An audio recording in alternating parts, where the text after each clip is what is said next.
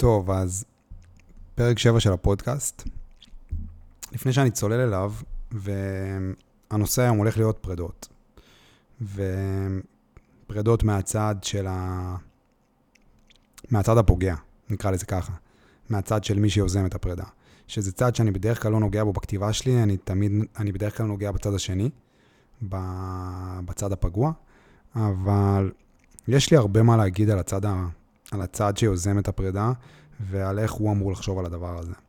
אז זה, זה הפרק שהולך להיות היום, ושבוע שעבר עשיתי את הפרק על המדיטציה, והיה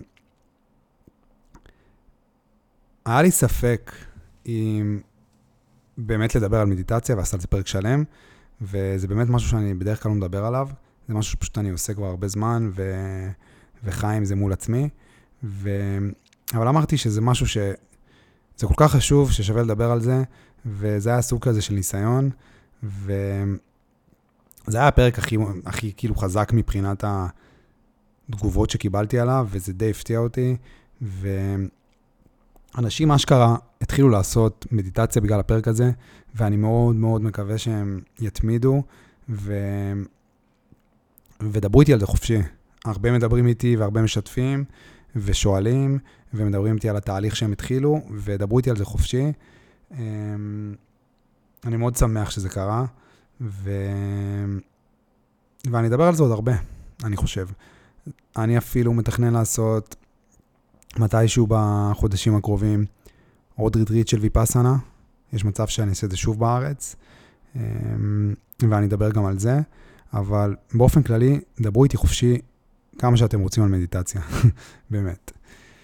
ורציתי גם להגיד משהו בקשר לספר שלי, שאמור לצאת כבר ממש בקרוב, ואני יודע שאני אומר את זה כבר איזה חצי שנה, אבל לא ידעתי כמה מורכב התהליך הזה שנכנסתי אליו, התהליך הזה של הוצאת ספר לאור, והיום אני כבר שולט בו, היום אני מכיר אותו ברמה של הפרטים הכי קטנים שלו, וגם זה חלק מה...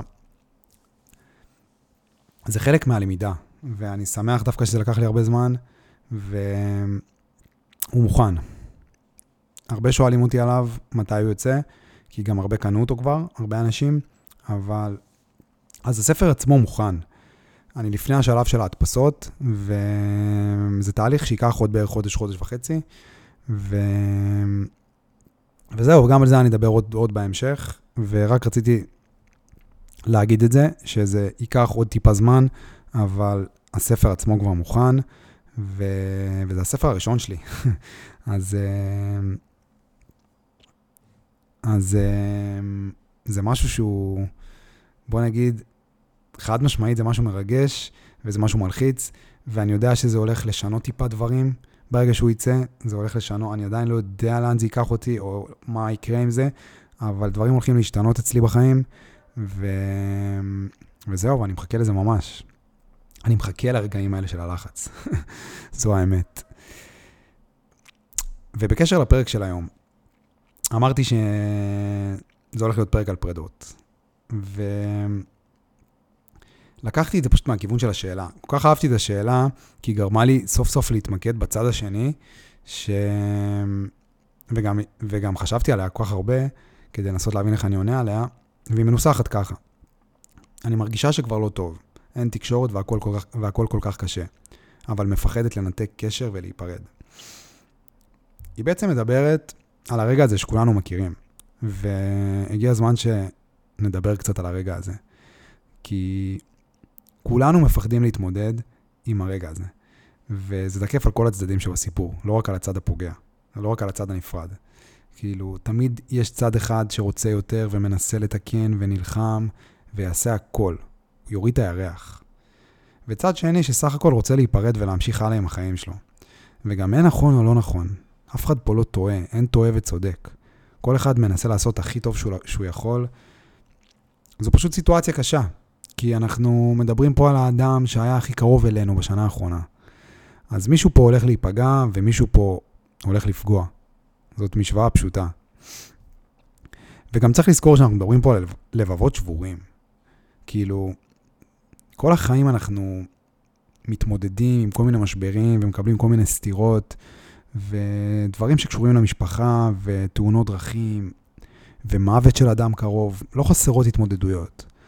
אבל בסופו של דבר, לב שבור שולח אותנו הכי עמוק לתוך עצמנו. לא יעזור כלום. אז זה אפילו עוד יותר מקשה על כל המשוואה הזאת. כי מישהו פה הולך להיפגע מאוד, וכולם יודעים את זה. אז השאלה בעצם, איך עושים את זה? וזה אפילו לא איך עושים את זה, זה יותר איך אנחנו צריכים להתייחס לזה, ברמה של הפרספקטיבה. כי בסופו של דבר, זה גם מה שאני מנסה לעשות עם הפודקאסט הזה באופן כללי. אני לא יורד פה לכל מיני מיני טקטיקות של איך אמורים לחיות החיים. כל אחד חי את החיים, את החיים שלו בדרך שלו, ולומד בדרך שלו. מה שאני כן מנסה לעשות, זה תמיד לדבר על הפרספקטיבה, ועל איך אנחנו תופסים את הדברים, הכל כך אנושיים האלה, שכולם פה מתמודדים איתם, כמו פרדות. אז אני רוצה להתחיל מהסוף דווקא.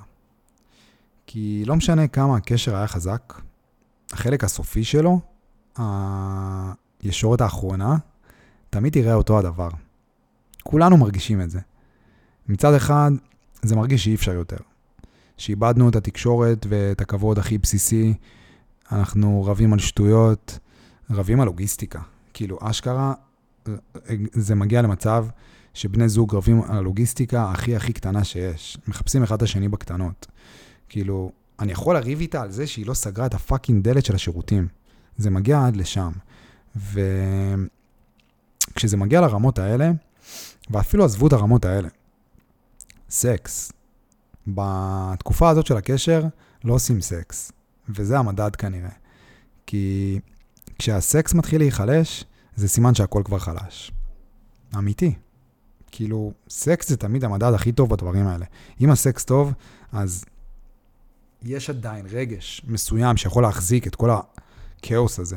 אבל אם, כבר, אם גם הסקס לא טוב, ואין את הקרבה הזאת אפילו, אז זה ממש מדד שהקשר מתחיל למצות עצמו.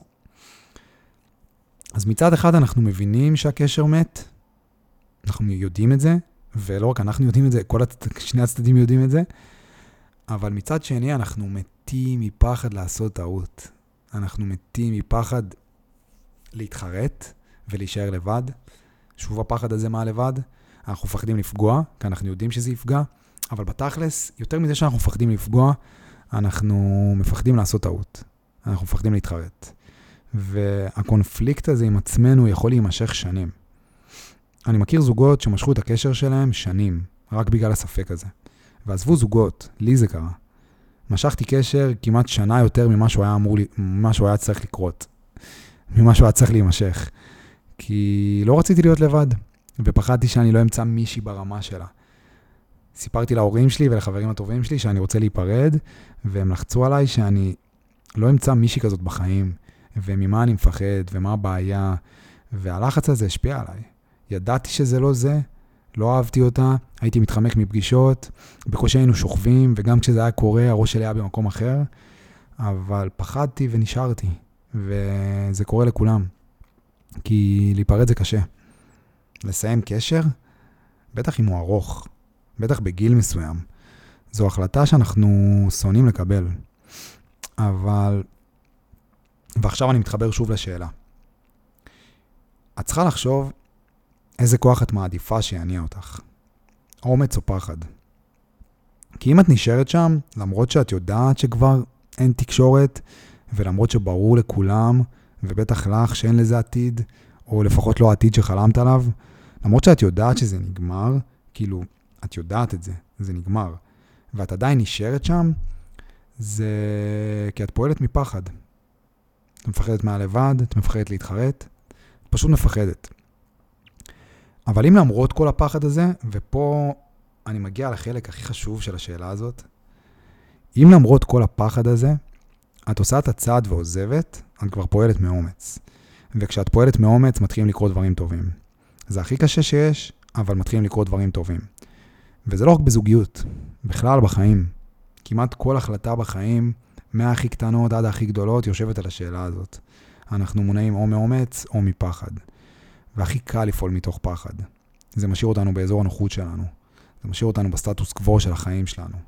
אבל הדברים הטובים באמת, הסיפורים האלה שמתחילים בקוסמק, איך הכל התחיל, תמיד זה כזה, קורה משהו בחיים שלנו שאנחנו מתחילים עם אומץ, יוצאים מאזור הנוחות, ואז אחרי חודש אנחנו פתאום קולטים, בואנה, איך לא עשיתי את זה קודם.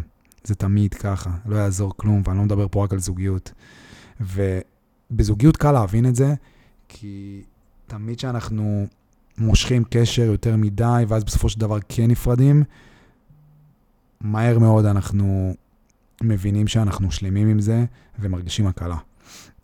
אבל זה לא תקף רק בזוגיות, זה תקף בכל דבר בחיים. כשעושים דברים מאומץ קורים דברים טובים. אנחנו לומדים את עצמנו טיפה יותר, וכשאנחנו פועלים מפחד אנחנו נשארים במקום. ולהישאר בזוגיות בגלל פחד זה אף פעם לא ייגמר בטוב. זה פשוט ייגמר בשלב מאוחר יותר, בצורה, בצורה קשה יותר, ובצורה פוגעת יותר. ככה זה. כאילו, אין מה לעשות, ואני רואה את זה סביבי כל הזמן. אנשים נשארים ביחד כי הם מפחדים להיפרד, והם בטוחים שיהיה משהו בהמשך הדרך שיציל אותם. לפעמים אפילו הם חושבים שהחתונה שלהם תציל אותם, ואז אחרי שהם מתחתנים וכשום דבר לא משתפר, הם בטוחים שאם הם יביאו ילדים זה יציל אותם. ואשכרה, ילדים, אנשים מביאים ילדים כי הם מפחדים להיות לבד, כי הם מפחדים לעשות את הצעד, ה... כאילו, כן, כל כך קשה הזה, אבל כל כך טבעי הזה. ומביאים ילדים בגלל זה.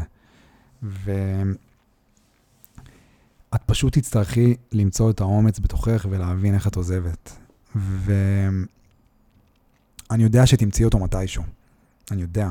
זה יקרה מתישהו. אם זה לא יקרה עכשיו, זה יקרה עוד חודש, ואם זה לא יקרה חודש, זה יקרה עוד שנה. את תמצאי את האומץ הזה מתישהו ואת תעזבי. אבל בא לי שתמצאי אותו עכשיו. כי פשוט עכשיו זה הזמן הנכון לעשות אותו.